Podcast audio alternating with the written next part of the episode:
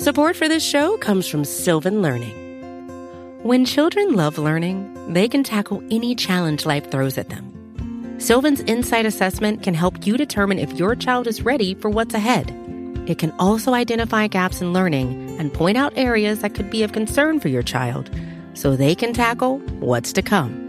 And right now, it's the best price of the year at $29.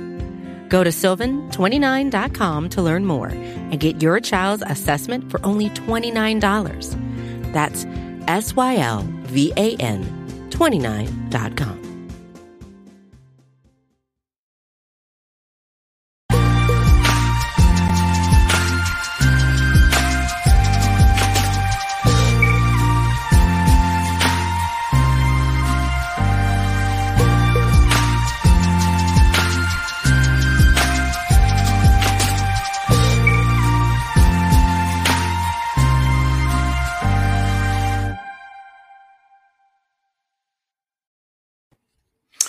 What's up, everybody? Anthony Cosenza here with Cincy Jungle and the Orange and Black Insider Bengals podcast.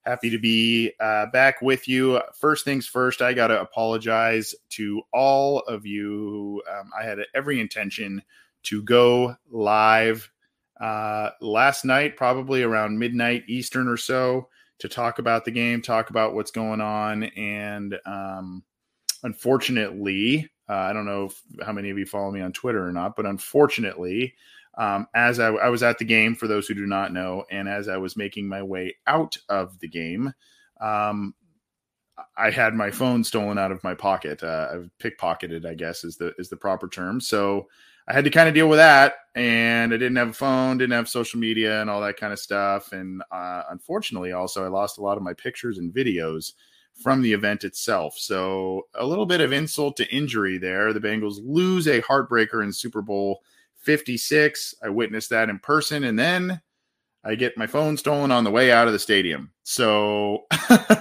I, I did pretty. I mean, I guess all you can do at this point is uh, is laugh about it. Did get a new phone finally today, this morning, and was settling that, but meant to get to everybody a little earlier on all of that, and unfortunately, just didn't. Um, uh, didn't work there. So apologize for that, but we are here to talk about the loss last night that occurred between the Bengals and the Rams. A very, very fun game, a competitive game, a lot of back and forth, a handful of big plays, decent amount of scoring, and just a competitive affair. So, first things first, I guess I want to say that folks that are saying, you know, the Chiefs just should have been in that Super Bowl and all this kind of stuff, this was a good matchup. It was a good matchup across the board. And I think the Bengals, I would hope, earned a lot of respect from a lot of people that felt like if they were touting the the Bengals didn't deserve to be there drum, um, uh, you know, I hope at this point today they're sitting there and, and changing their tune because the Bengals held the lead in that game. They came back in that game down 13 to 3, came back, held a lead, and the game went down to the wire. So, uh, you know, if if folks still sitting, you know, Bengals didn't deserve to be there, whatever the narrative they want to hang on to, um, there are there are a few floating out there, and uh, um, anyway, I don't, I don't, I hope that folks gain a new level of respect for the Bengals based on what they saw, at least for this year, based on the team that was out there and the fight that they put up in what was essentially, and I can t- tell you that firsthand, which was essentially a home atmosphere for the Rams. I know we knew that was going to be it, that's their home stadium and all that kind of stuff, but third downs, fourth downs, crowd noise, announcer, and the announcer kind of pumping up the crowd on third downs and whatnot.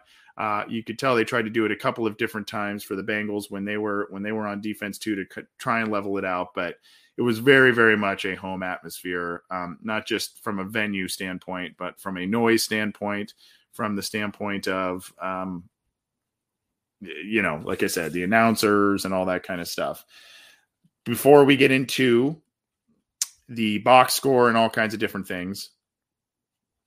I want to I want to say this because a big talking point is the fact that there were some calls, justified, not justified calls, um, that were made in this in this game on the final drive there um, that were obviously, uh, and I apologize, we just added it back in Facebook streaming here from the Cincy Jungle Facebook page. So hopefully, uh, I don't know why it cut out in the middle there. Um, so hopefully, if you like to join us on Facebook, you are able to do so now. So I apologize for some of the, the live stream issues there. At any rate, um, look, a lot is going to be talked about, and rightfully so, about the officiating. Make no bones about it the Cincinnati Bengals did not lose the Super Bowl because of poor officiating or questionable officiating, inconsistent officiating, etc. My issue with it, uh, and welcome, we're seeing a, a, lot higher numbers in the live viewers now. Welcome to those on from, from Facebook again. Sorry, we had a little uh, live feed connection issue there, so uh, welcome. We just kind of got started here on the on the reaction show look uh, again i want to reiterate i my belief is that the bengals and i, I don't really ever uh, subscribe to the notion that you know games are won lost whatever by uh, officiating unless it is completely egregious. There were two calls i believe we'll, we'll re, rehash the, the final drive there but i believe there were four penalties on that final drive where the bengals were on defense. The rams got that go ahead touchdown two of which i would say should not have been called. Um, you could argue about some of the others only because they let so much go during the game. And yes, I mean for both teams. Tee Higgins, I mean, there's some push off there on that big touchdown. There are other screenshots I have seen wherein I think Higgins was being uh, grabbed by Ramsey. Um, you know, there's there's some other uh, for both sides. They just let a lot of stuff go until that moment, the final drive in the Super Bowl, and then there's flags, flags, flags. So I don't, uh, I, I don't, uh, hey, thanks, Justin. Appreciate you. Uh, love you back, my man. Um, so I, I don't subscribe to the Bengals lost this game because of this the the officiating. However, that's a topic that needs to at least be looked at because NFL officiating this year has been very very inconsistent. The Bengals have, if you look at different I mean, so I think some people put up some different data points in terms of the benefactors of penalties this year, and the Bengals have been major benefactors, one of the biggest benefactors of penalties uh, in terms of not called or called against the opposition that you know this year, and that was a big reason for their success. However, I just felt like whether it was going to be against the Bengals or the Rams, if you weren't calling, I mean, I think I had looked up at the at the scoreboard and it was into the third quarter or at halftime at least there were three penalties total, three penalties and 20 yards, I believe was was the total at halftime. And so the final drive of the game, all of a sudden, you have four penalties on that drive. I just I, that one um, uh, that one's a little little hard to to think about. Now we're gonna get into the X. We're gonna kind of get into the stats and all that kind of stuff as well. The reason why I say that the Bengals did not lose specifically because of the officiating. You have to look at the fact that in four preseason games, the Bengals scored seven offensive touchdowns. And what was it? Uh, 14 field goals. So seven offensive touchdowns, 14 field goals. We'll double check that, but I believe that was the stat. And, and their red zone performance or lack thereof this postseason. And I think that's why a lot of people were calling them pretenders or charlatans or they didn't deserve to be in the Super Bowl because they were just kind of making it work and it was the you know the Bengals offense carried this team into the playoffs. Shootouts, shootout big wins over the Steelers, Ravens, Chiefs late, almost a big comeback win against the 49ers. Um, you know, all kinds of offensive output in, in a lot of those games late in the regular season to propel them to an AFC North title. The defense, you could argue, really won the won them games through the postseason and almost won them the Super Bowl. Yes, I know they gave up that game winning drive. But you look at the amount of turnovers they forced. You look at the, I think there was nine, what, nine interceptions or uh, eight interceptions and one fumble recovery through four postseason games. It's pretty good. And uh, look, I uh, you can't you can you can talk about the the referees and the officiating, but the the point of the matter is the Bengals were not good in the red zone. They were not getting the ball regularly into the end zone. They were settling for field goals more often than not. And of course, of course, of course, the offensive line issues. Uh, they were playing with fire throughout the entire postseason. They were able to make it work. Joe Burrow was able to make it overcome. The defense was creating those turnovers, and and unfortunately, the narrative that we all hated to hear all week leading up into this game that Aaron Donald was going to take over, Leonard Floyd was going to take over, Von Miller was going to take over. Um, they largely did that. They largely did that, and there there was a, a disappointing graphic that shows the final play of the game wherein Donald kind of spun Burrow around and he did get the ball off, whatever. If he had one more split second, I think it was Jay Morrison who screenshotted it. Uh, so credit to him, Jay Morrison at the Athletic, that if he had one more split second, a half a second, a couple tenths of a second, he would have been able to hit a deep ball to Chase, who had beaten Ramsey down the sideline. And instead, he just didn't have the time to do that. So again, I know there's excuses and there's the officiating and there's all that kind of stuff, but the bottom line is the Bengals were not or they were not effective in red zone offense in terms of scoring touchdowns throughout the entire postseason. The defense created a lot of turnovers.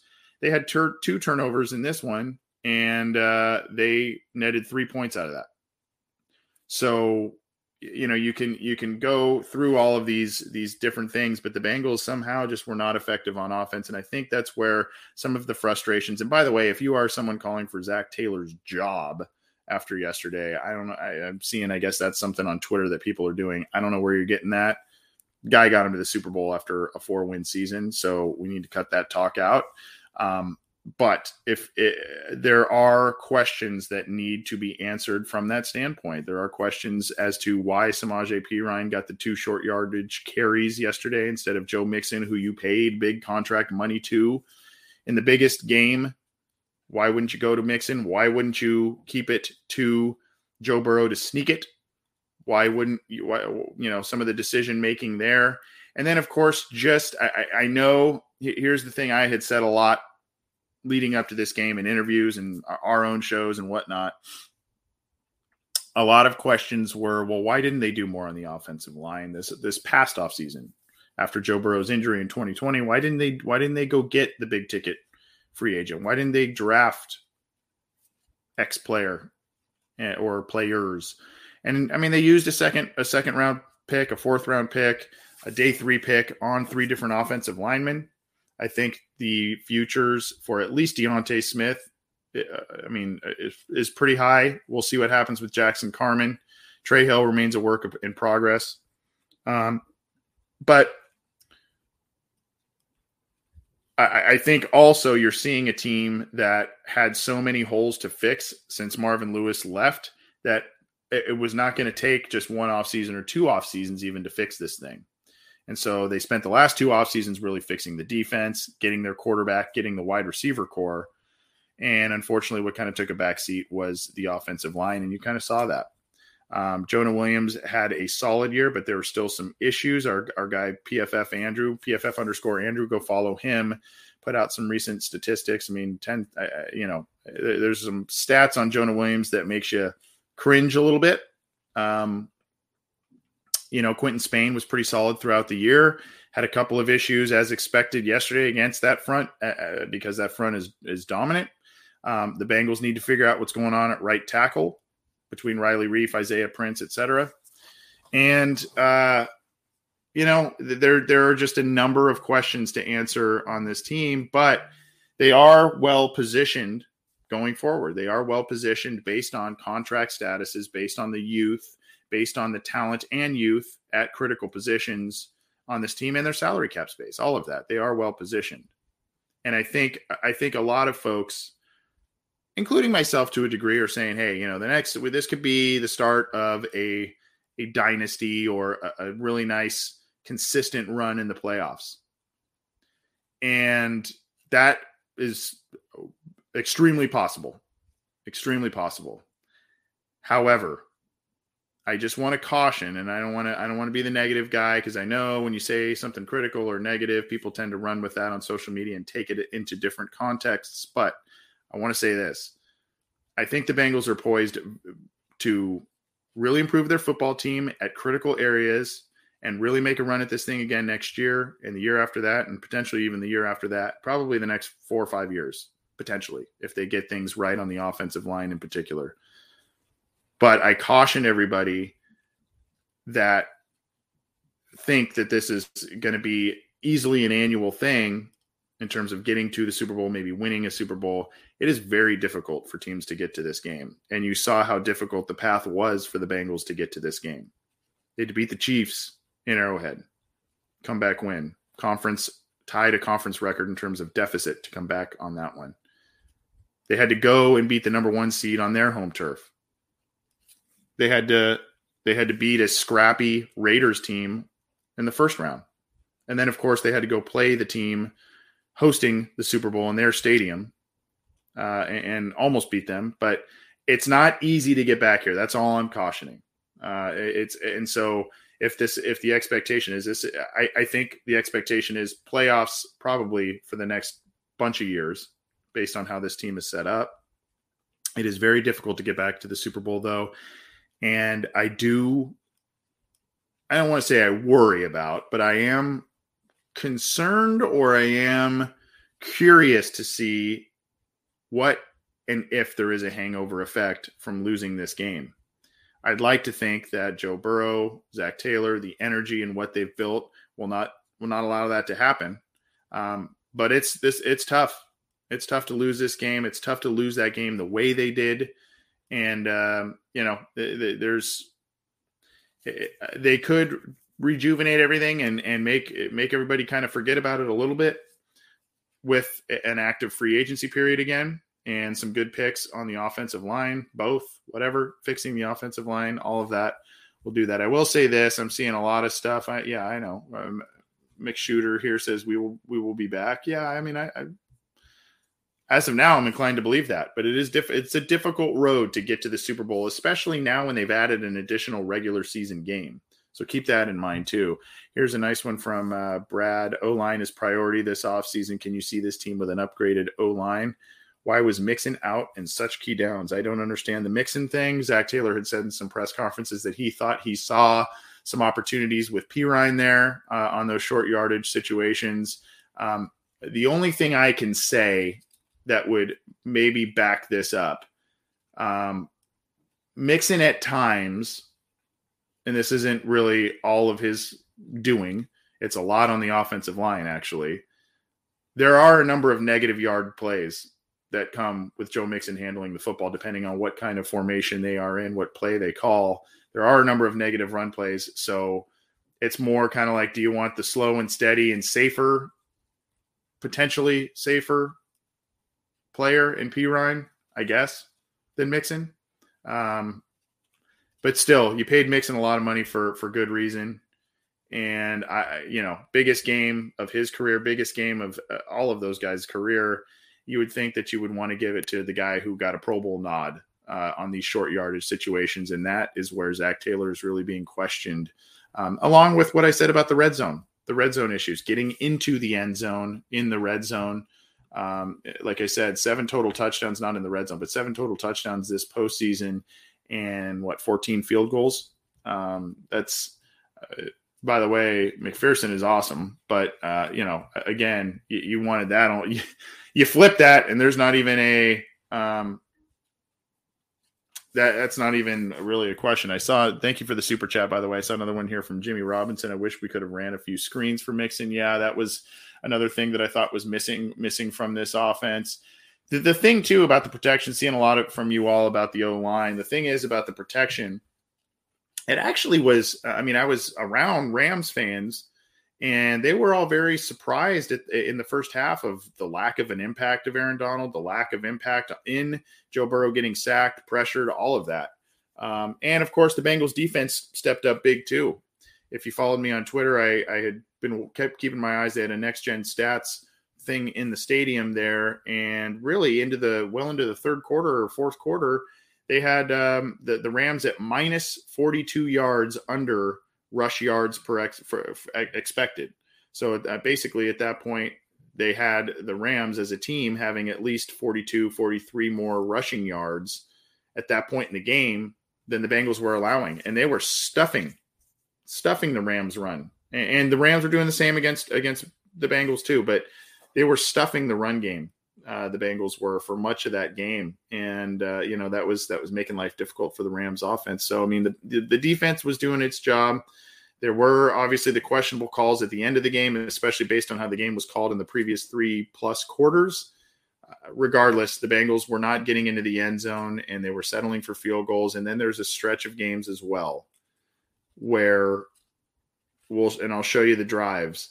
Um, I, I think the Bengals came up with four straight stops on defense and the offense did nothing with it. And so I think that's also where some of the questions about play calling and all of that with Zac Taylor come into play here as well. I'm getting like a, a suntan with uh, where I'm recording and where the sunlight's shining through here. But uh, good to see all of you again. I'm Anthony Cosenza with CincyJungle.com and the Orange and Black Insider. One more apology for those who showed up late about not going live last night. I had uh, intentions of going live, quite honestly, at about 12 Eastern, 1 a.m. Eastern. And on my way out, I was at the game, and on my way out of the stadium, uh, I had my phone pickpocketed out of my out of my shorts, literally and uh, I, I, had attempted to get some help from some deputies that were on on scene and look for it and whatnot. And it was just such a zoo that it was there's no way that I was able to find the person who uh, did that. And unfortunately, I had been reading and hearing that that was not a an uncommon thing of the evening that people were doing that. So I had to kind of navigate that, get that all settled, and then of course I wanted to go if I wasn't going to go late last night on the air, I was going to go in the morning and I had to go get a new phone. So that has been uh, a little bit of my adventure over the past little bit here. So I apologize for those who wanted to join us live last night and or uh, expected to show a little earlier, but um, unfortunately kind of had to tend to that so, sort of thing here. We got another super chat here from Brad. Um, oh, we already used, we already did that one, I think. Let's see here. Here is from C. Griff. Not only will the passing game be better with an own line, same with the running game, of course. Yeah. And, uh, you know, the Bengals, for what they the, their strategy since Zac Taylor took has taken over has been rely on mid round draft picks. Don't do much necessarily in outside free agency. You've got the couple rental contracts to Quinton Spain and some others in there. Um, you gotta you gotta start getting you know either upper tier free agents or you gotta you gotta spend a lot of your high end draft capital on offensive line this year, or both. Um, you know, you can't you can't rely on these mid round draft picks to develop and develop, and then you know you've got a, a conundrum at right guard where it's Hakeem Adeniji some of the time. Sometimes it's Jackson Carman. and then you've got Isaiah Prince coming in at right tackle, and that's kind of up and down. So you, you got you got to start finding the guys, quote unquote, at a lot of these different spots. You can't get Pro Bowlers at every single position, but you got to start kind of doing and build something like the, the Cleveland Browns have. Um, you, you got to start getting some guys in there that are some proven, some that are high picks that you, yes, draft and develop, but you feel like you can plug them in there day one and they will be an effective starter. And quite honestly, now, based on contract statuses, performances, and everything this year, you've got at least four, at least four offensive line positions that you've got to uh, think about. I would assume the Bengals probably try and make a play to bring back Quinton Spain. He's been pretty solid throughout much of the year. There have been some hiccups, including in the Super Bowl, but uh, I think they like him and what he has brought to, to the team. So you would think that he may be back as left guard next to Jonah Williams at left tackle. Starting to see some more conversations centering around potentially do you kick Jonah Williams inside because of some of the ups and downs he has had even in year three. I don't know if what that is. I mean, I, I, obviously Jonah Williams is a valuable member of this team, and you need to you need to keep him doing doing what he's doing and starting out there. But I don't know that that's. It seems as if that that has not been on the table for Zac Taylor and company. But you know, you've got questions to answer about Trey Hopkins. Very slow start, uh, shaky start to the year. Got better towards the end of the year, obviously as expected with the knee issue and, and whatnot. But um, you know, you, you may want to explore options there. You definitely need to figure out right guard. And then what do you do at right tackle? Do you bring Reiff in again for one more year? Is that rental situation over and you, you go more long term? I don't know, but you got to start getting the guys at positions and you got to start investing heavy capital. Bengals have a lot of cap space and whatnot, so they need to they need to do that. They need to definitely do that. Let's keep rolling here. I think there's another one down here from Uh, Bruce Gaines trying to find the silver lining, but this was arguably the most winnable game of the postseason. Bruce, here's here's a thought I had, and I'll talk about this more on Wednesday with John. Think about the Bengals' three Super Bowls, all three. Look at the scores. Look at the manner in which they've lost. Pretty heartbreaking. Uh, this one had the makings of a win. You look back at the previous Super Bowl, Super Bowl 23. Bengals had that one in a, a very low scoring game for those two offenses that were fielded in that in that game. And of course, you know the the old Montana to John Taylor late in that game. And you know the Bengals were down a lot in the very first Super Bowl they played in with Ken Anderson. They charged all the way back. There was that goal line stand. There was a bunch of turnovers, and the Bengals still lost by one possession there. So, three Super Bowls, all three won by one possession, and two of which, especially, were very late on last drives, last minute drives. That's the kind of stuff that guts you, honestly. Uh, and, and that's just an unfortunate thought I had about uh, that when I was thinking about this this game and this situation, and I don't want to be Debbie Downer about it. I know we're all kind of bummed out about it, and I try and be objective here and present the stats and whatnot. But that is something that's a tough pill to swallow. That is a tough, tough pill to swallow um, in terms of how the Bengals have what they have done, what they haven't done in the um, you know in the Super Bowl. A couple of other super chats here. Thank you. Uh, Brian Robinson just saying what's up, Brian. Appreciate the support. Um, and then let's see here. We've got a couple more. I think this is from Brad Rupert again. A couple really good free agent offensive line opportunities this off season. What should we do? We'll be talking more about that in future episodes in terms of free agency profiles and, of course, draft profiles. But this has to be uh, for lack of better words, you know, the Bengals in the last couple of free agency periods, last couple of drafts, they've brought in the sizzle, right? They got the quarterback, they got Ja'Marr Chase, they got Tee Higgins, they they brought in the, the edge defender in, in Trey Hendrickson, a boatload of cornerbacks and defensive backs, right? All these guys, and you're going, hey, hey, this is this is good. This has to be absolutely has to be a meat and potatoes off season.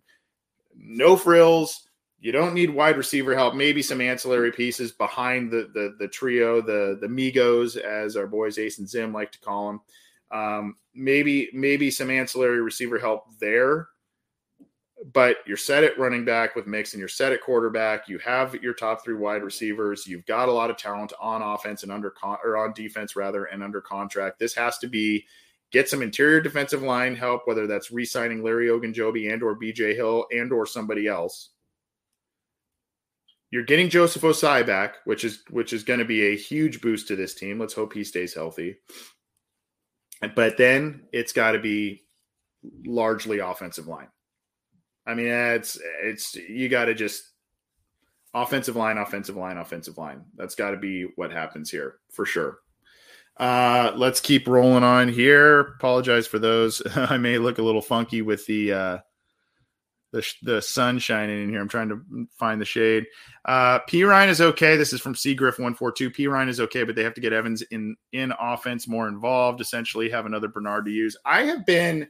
That's a great point. I've been a little disappointed in how few touches Chris Evans received, in and especially in game these the game against Tennessee, the game here. I mean, I, I, understand maybe relying on a rookie in these big moments, maybe a little bit uh, of a tenuous situation, but he can play.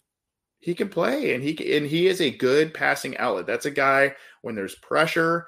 If you want to set up these screens, etc., that's a that's a player you can use to do that. Or you can do wide receiver bubble screens to him and and you know put him out there. You could do shovel passes with a player like that just things like that where you can just get some yardage if you're having trouble finding momentum, having trouble getting in the end zone, in the red zone. You're going to need to mix it up a little bit. So I would like to see more Chris Evans. Hopefully, you know, I've liked what I've seen from him. He's obviously very talented, but um, they just didn't really give him a lot of reps. So that one, that one's pretty puzzling to me there. Good call. And thank you for the super chat there, C. Griff. Appreciate you, our buddy Aquila, Aquila the Great. What's going on? Farron Donald doesn't line up off sides. We win with a deep ball to chase that extra step, screwed Spain's pass set, and that's how he got beat. There was a lot of that. And I think Mitchell Schwartz, who used to play for the Kansas City Chiefs, I think he put something out on Twitter showing that. So go find, or maybe I'll go try and find that. That's my job. I should do that. You guys don't need to go do that. Um, but yeah, I mean that's that's a good point too. But again, you still, I mean, there's all these things where yeah, you had to play the refs too, but the Bengals also, I mean, they had opportunities to get in the end zone. They didn't. They moved the ball. They had opportunities to capitalize off of turnovers. They really didn't. Um, and and they let up a lot of sacks. Their offensive line let up a lot of sacks. So uh, I, I don't like to use the the the refs beat them, the refs job them thing. They had an effect in the game. I mean, there's not a doubt about that. But there were some calls that benefited the Bengals or non calls that benefited the Bengals as well. Uh, here is Aquila again. Thank you. Uh, Joe B missed Evans on an early deep ball for a touchdown. Um, thank you for the super chat there. All right, let's we're gonna get rolling on here.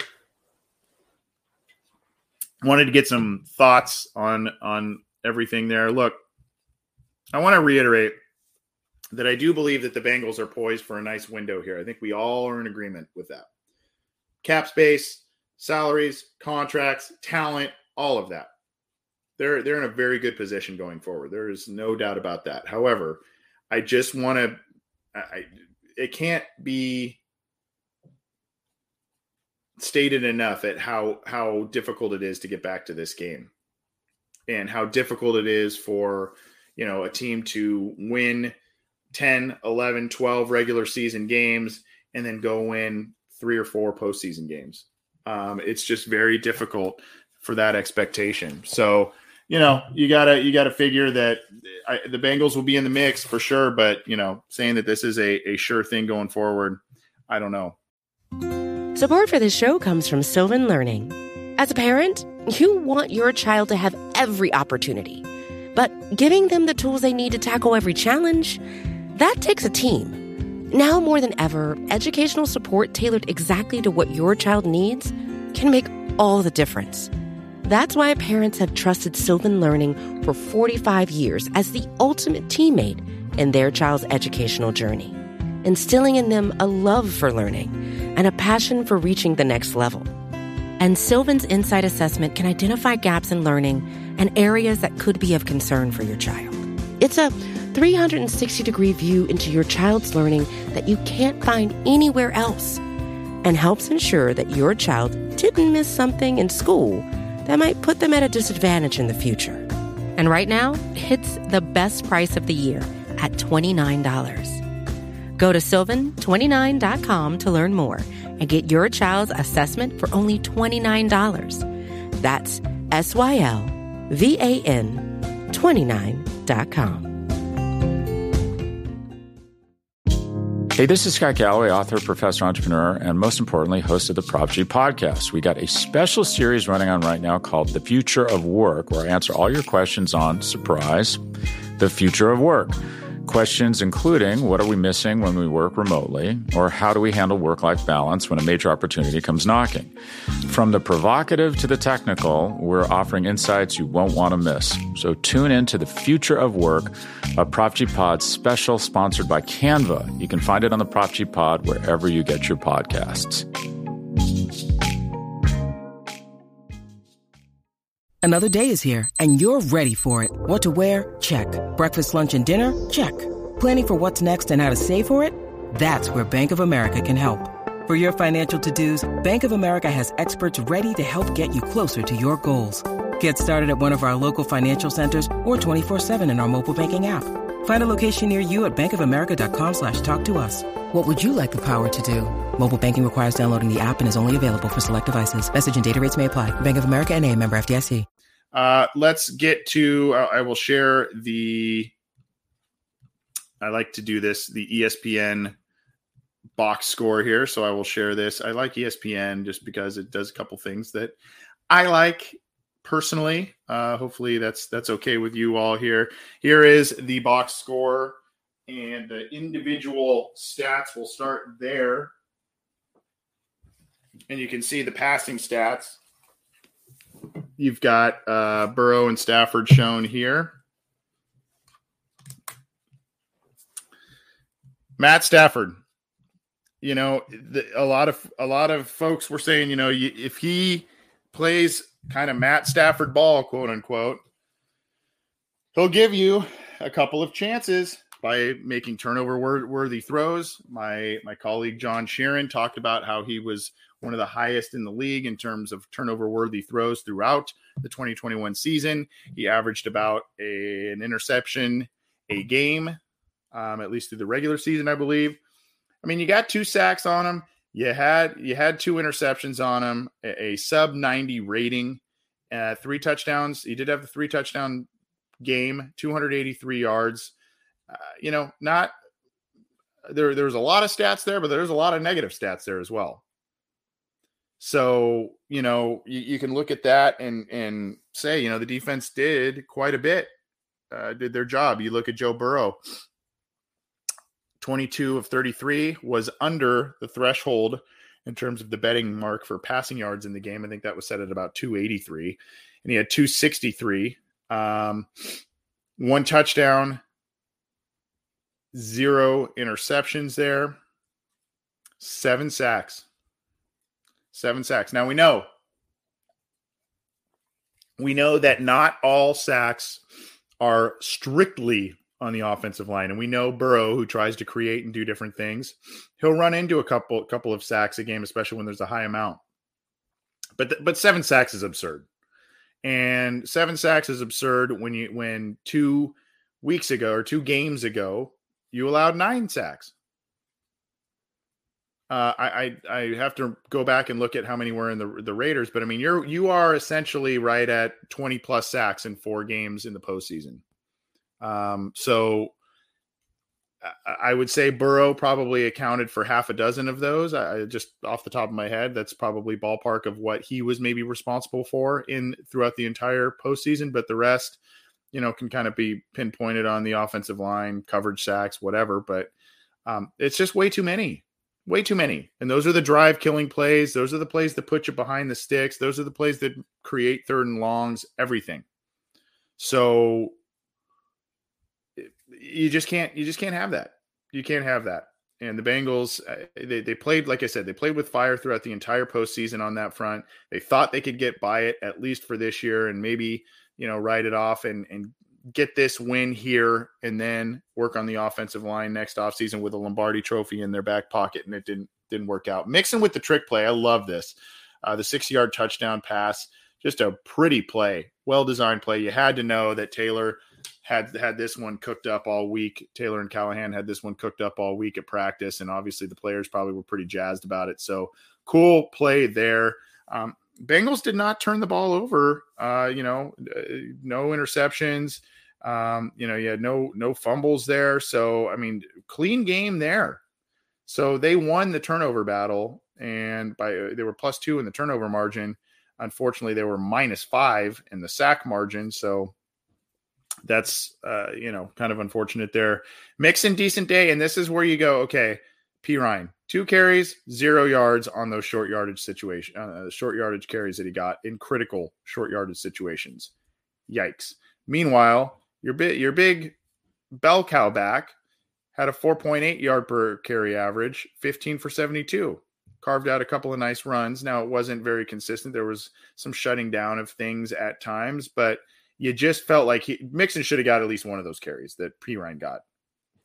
Um, I, I just I don't really have a good explanation for that, honestly. So uh, Chase did get a four yard carry. Burrow had a couple of carries there, uh, including one that went for a first down, um, two for three yards there. And then of course you look at look at Cam Akers, leading rusher, 21 yards on 13 carries. Look at what the Bengals did to the Rams rush defense. This is what I was talking about when in the fourth quarter they were about minus 42 rush yards, I guess under expectation at that point.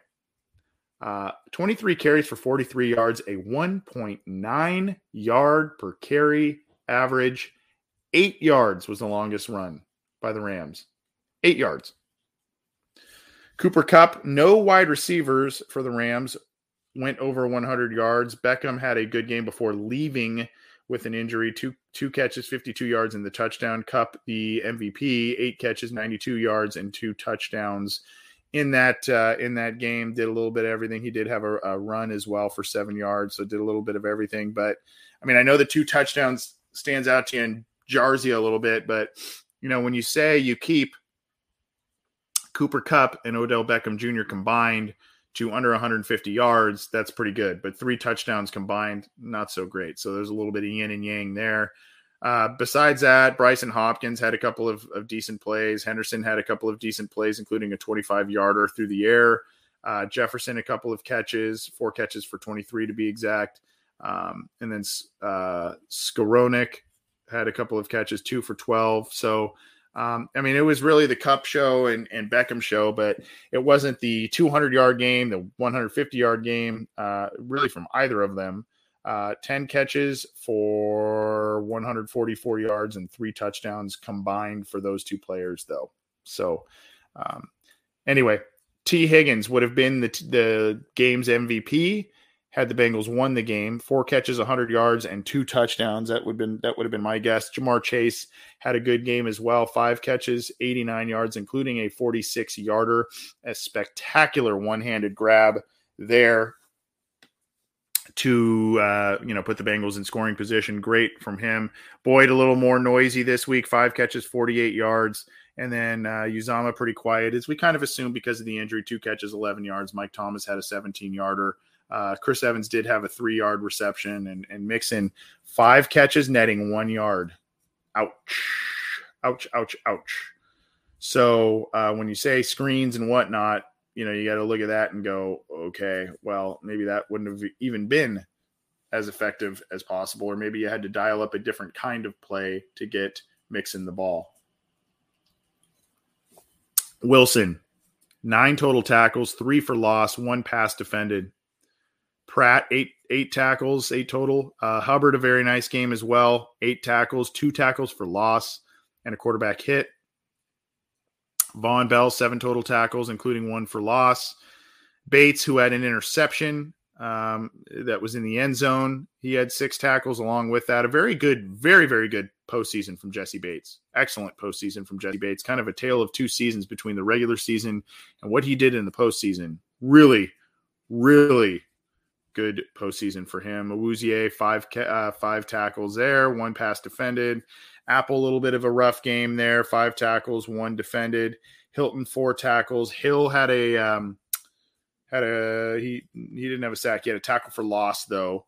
Um, early in the game, that was a biggie. And then you had Hendrickson who had a sack, two total tackles, and DJ Reader had the other sack. The big guy uh, had the other sack. And then you look here, oh boy, do we have to count him up over here? We've got Ernest Jones, one sack. A'Shawn Robinson, not known as a huge pass rusher, one sack. Leonard Floyd, one sack. Aaron Donald, two sacks. Von Miller, two sacks, leading to seven total. Ouch.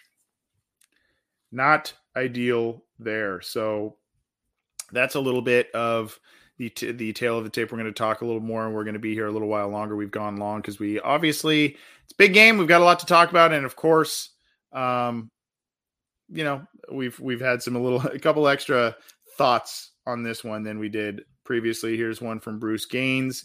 Uh, Mahomes went back the next year and won it all, but then again, different strokes for different folks, different things happens for different teams. Yeah, I, don't don't don't misconstrue what I'm saying about you know it's difficult to get back to that game. Yeah, I, the Bengals could very well be there next year and and be the team that hoists the Lombardi Trophy. As I said, I think that this is the the beginning of a potential budding dynasty. But I want I do just want people to also realize, and I don't even want to say temper expectations because I think that should be the expectation right now. The expectation should be that the Bengals will make a run and make this a dynasty type of situation.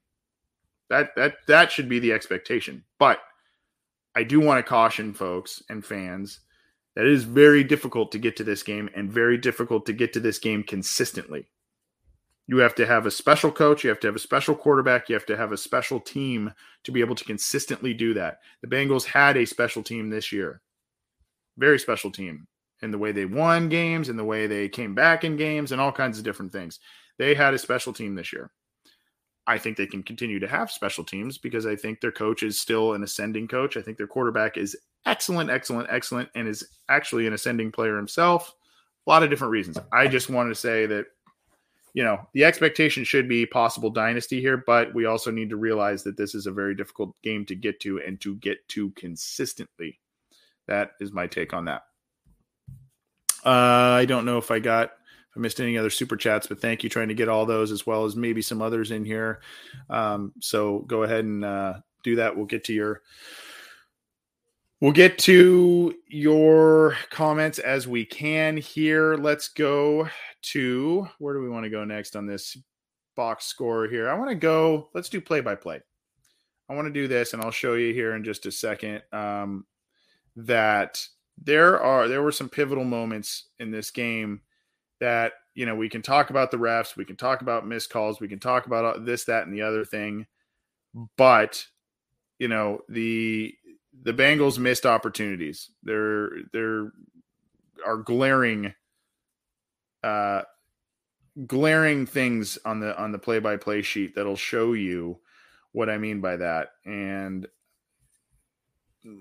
let's let's see here. The yeah. Okay. Let's go here. Play by play, ESPN, and drive summary here because I think there's something to be noted here. Okay. Rams start off with the ball, they end up punting. Thanks to the BJ Hill early, the one I mentioned before, the early loss, uh, tackle for loss there on an inexplicable third and 17, Darrell Henderson draw. I don't know if that was just get out the jitters and bad situation. Let's not try and force a turnover. I didn't understand that one from McVay. Bengals get the ball here, and here you go, right here. Here's the first. Samaje Perine to the right, no gain. Uh, I, I, just I didn't didn't understand that, and you had Mixon here. I mean, this is killer right here. When you look at a down to down basis, you've got a second and two at midfield your next two plays, two carries, one yard. Well, I mean, if you if you want to if you want to count the, the fourth and one, the pass incomplete there too. But I'm talking about you have you have two you have two plays right here, second and two, and you run the ball twice with two different running backs. You net one yard, and then you give the ball up at midfield on downs, inevitably after the incomplete pass. What does that lead to? Touchdown. How do the Bengals respond? Punt. Bengals get a field goal, and here's here's the thing. Look, look, check this one out. On a first down from the Bengals 43 yard line, the big deep ball to chase the one hander. Awesome, awesome play. They're at the 11. First down. They're in business. Incomplete, incomplete, incomplete, field goal. And so when when you get the big play there, you get down to the 11, you, you I mean, you got to make something happen here. You have to make something happen here. Incomplete, incomplete, incomplete. After a momentum, huge momentum play to Ja'Marr Chase, and then you settle for one of those field goals that I that I talked about that they've have that was plaguing them. The, the field goal saved them quite often in the in the postseason, but it plagued them in terms of settling for those throughout much of the season. So there's that. And then how do the Rams respond? They respond to the field goal with a touchdown. Then the Bengals get a touchdown. And you're going, okay, 13 10, they're in business. I like it. And a long, methodical drive there. Then uh, they get the interception, right?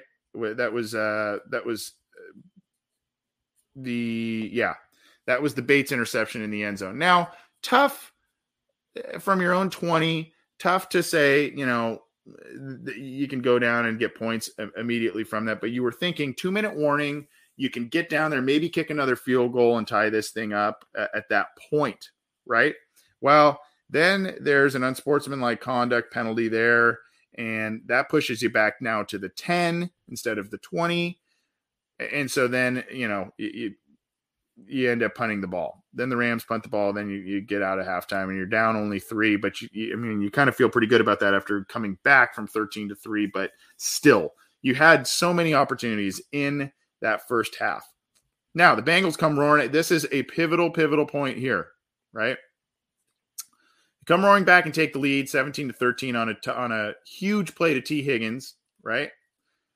Then one play later, Awuzie gets the interception, and they are at the Rams' 17 yard line. I'm sorry, uh, that was from the, the ball was thrown at the 17 yard line. The Bengals got the ball at the Rams 31 yard line, so they weren't immediately in the red zone there. My mistake. They move it, they move it, they move it. They get inside a first and 10 to the Rams 18. They are once again in the red zone. Mixon for two yards, short right to Uzomah for five yards, and then sacked. Then you get the field goal. So you had the the big play to chase earlier in the red zone that they got you there. You get a field goal. You you get the interception here, and you get the field goal after a sack and not really doing much on, on the ground and whatnot. Pivotal moments in this game. Pivotal, pivotal moments in this game where you can't capitalize on big plays like that. And again, I go back to the Bengals getting two interceptions and getting three points out of it one of which was deep in Rams territory. Well, in Rams territory, pretty good, pretty pretty dang good field position. Um, and, and so when you hit when you win the turnover battle by two and you only get three points out of it, that's that's an L. Uh, I, I you know I, I just don't understand that. Now, okay, Rams respond with a field goal. Bengals have a twenty to sixteen lead. Now check this out. Bengals punt and response. Punt for the Rams. Punt, punt. So field goal, punt, punt, punt in the second half were four straight drives by the Rams. And what did the Bengals do? Punt, punt, punt, punt. One drive, three plays, negative three yards. Three play. These are three and outs, folks. Three plays, negative three yards. Three plays, five yards. Five plays, minus two yards. And then they had a seven play, 24 yard drive that ended up doing nothing. Rams get that last minute touchdown. 15 plays on that. 15 plays. Let's, and of course, aided with all the penalties on this one here. You can see uh, there's, the, you know, the two minute warning here, and and there was the defensive holding there was uh, uh, penalties on both teams there. Then you had penalty on Eli Apple. Um, and so it, uh, what I say four, I think there's maybe three. I don't know, but it doesn't matter. It was a ton of them. It just felt like it was like one play after another, after another, after another. That was like, really, they, they just kept throwing the flags when, and there were like no flags basically to that point. Regardless, it, when you go back and dissect what happened here, with with the Rams in the second half netting, eh, you know, before that go ahead and game winning drive, four critical possessions in the second half. They got three points and punted three times, and the Bengals punted four times. Four times. Three plays minus three yards was one of the drives. Three plays, five yards. Five plays minus two yards. Seven plays, 24 yards that to me is where I, I mean there are significant moments in this game, but you could really point to that sequence of events there and say that's where the Bengals really lost this game. Uh, you know, and then uh, there's some other, you know, I pointed out some of the other things earlier, but those were those were biggies to me. Those were biggies to me. So that's some of the play by play. Let's go team stats here so we can see uh, the, pretty evenly matched. I mean, again, uh, some of the things tipped to the Rams in terms of that final 15 play drive there, but 18 first downs to 15 for the Bengals, 14 passing first downs to 10 for the Bengals, two rushing first downs to 5 for the for the Bengals. Third down efficiency. Look at this one. Yikes, yikes, yikes. The Bengals were pretty their defense was pretty stout on uh on third down. 6 of 15 for the Rams, 3 of 14 for the Bengals. Oh, then you see fourth down efficiency. The Bengals were one of three, Rams were one of one. Uh, plays and yards, all that's pretty, uh, pretty even there. the sacks, that's another big disparity. Uh, rushing way in favor of the Bengals, 43 yards to 79 yards. Penalties here, two, um, two for the Rams the entire game. The Bengals had one before that final drive. One. And then they had three on the final drive alone in those last handful of plays.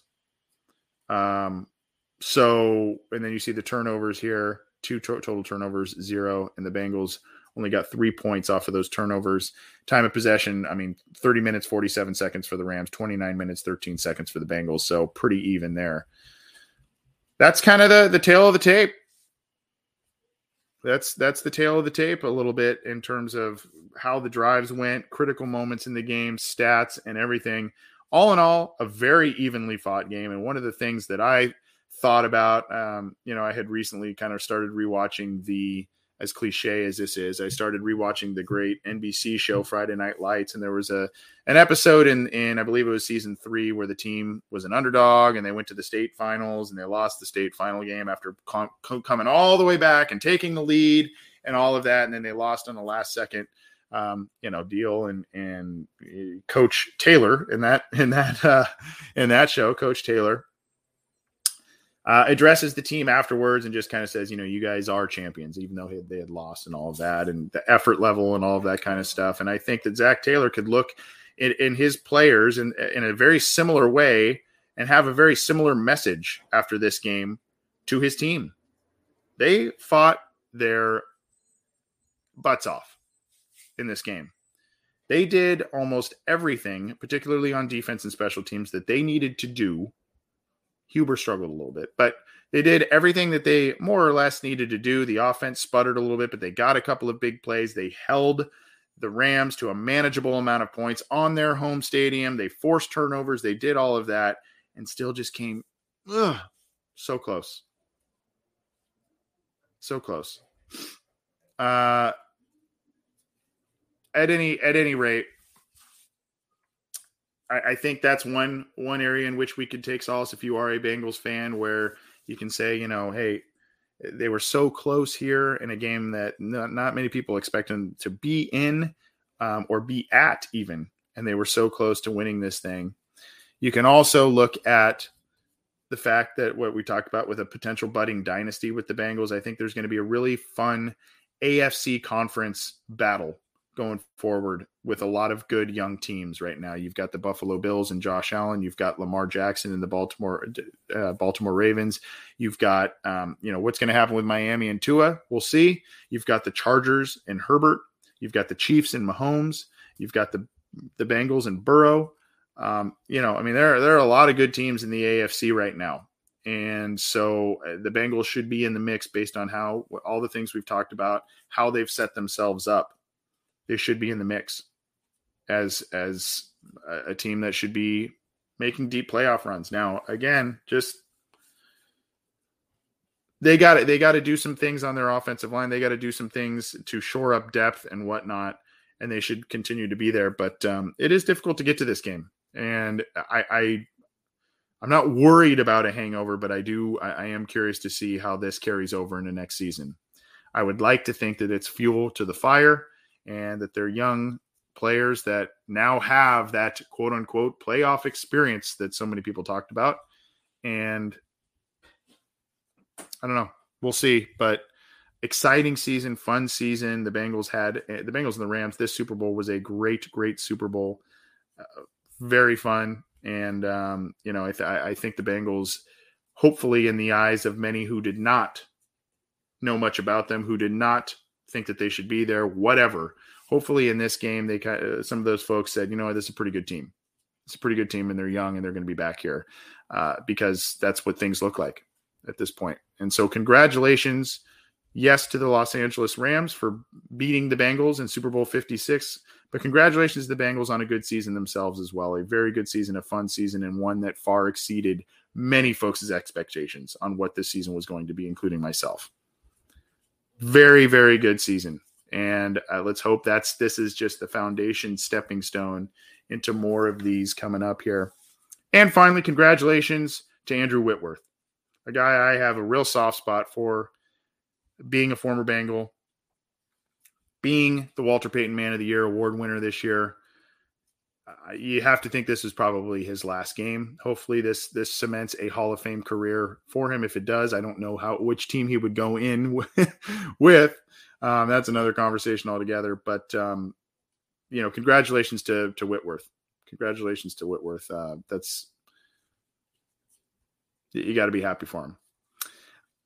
At any rate, we're going to get on out of here. I want it. We we don't usually t- talk about post games or different things this long, but this is uh, a special game. And again, I, I apologize that I didn't get to. Some things were out of my control last night. If you listen to why I did not go on very late uh, last night or this morning, so at any rate, um, I appreciate all of you. We've we have literally hundreds, hundreds and hundreds of people watching live. I can see the numbers right now, which is awesome, and I appreciate you. If you are new here, I'm Anthony Cosenza. I write over at cincyjungle.com, and this is the Orange and Black Insider, one of the podcasts on the Cincy Jungle Podcast Network. Welcome to the show. Uh, hopefully, you stick around and check out our show. Check out the others on the Cincy Jungle Podcast Network, which include Orange is the New Black from Ace and Zim, and of course, Coach Speak and Chalk Talk from Matt Minnick. We're going to be bringing you all kinds of different stuff going forward this off season. now. It's officially the off season. Free agency profiles, draft profiles, and whatnot. We'll be continuing to bring you our show, uh, our Wednesday deep deep dive show, listener questions, fan Fridays, that sort of thing. We'll be doing all kinds of different stuff. So keep it keep it glued here. And um, I, I appreciate all of you. I've seen a lot of uh, thank you, Paul. Uh, as a Rams fan, I enjoyed your commentary. Just great football talk. Thank you, Paul. Appreciate it. And congratulations to your team there. Uh, look, um, I just I, I thank sincerely thank all of you for for making this a special season uh, for for the us and this show and at Cincy Jungle. And this week, um, yesterday didn't go as planned between getting my phone stolen and uh, the end result of the game. But I will say that the lead up to it was awesome. I got to spend some time with uh, some family members to do the NFL experience uh, in LA. And then, of course, um, I, I, got uh, to be on site and do an interview with Anthony Munoz. We talked with Chad Johnson this week. We talked with Tim McGee. We talked with Charles Alexander, Ken Anderson. We had our own shows, all kinds of different stuff. So I hope that you enjoyed what we brought to you this week from a Bengal side of things. And um, I hope that you if you haven't had a chance to go check that stuff out, please do. We also had some great interviews from uh, Ace and Zim on Orange is the New Black. Ja'Marr Chase's father joined them for for an episode. Troy Walters, Bengals wide receivers coach, joined them. And then, of course, on other social media platforms, you can see some of the questions I had asked of players through some of these press conferences during the week. Uh, guys like Mike Hilton, CJ Uzomah, Zac Taylor, Andrew Whitworth. Uh, Joe Burrow, etc. So we tried to bring you a lot of different coverage on this show on cincyjungle.com and, and our social media channels. So hopefully you enjoyed it. I appreciate all of your positive comments. I got a nice email uh, also from Mike S. A very nice email from him. And I just wanted to publicly say that as well. Thank you, Mike. And thank you all to for, for those who did super chats and whatnot. We appreciate the generosity. We're going to keep bringing you stuff. As I mentioned, uh, I'm babbling on, so I'm going to get out of here because we have officially hit the hour mark. But We'll see you soon. Take care. We'll be back with more, but uh, this one's gonna get be, be difficult to get over. I'm not gonna lie, but the Bengals are there. There are still good days ahead for this team. It would seem so. Let's hang on to that. Take care, everybody. We'll talk to you soon.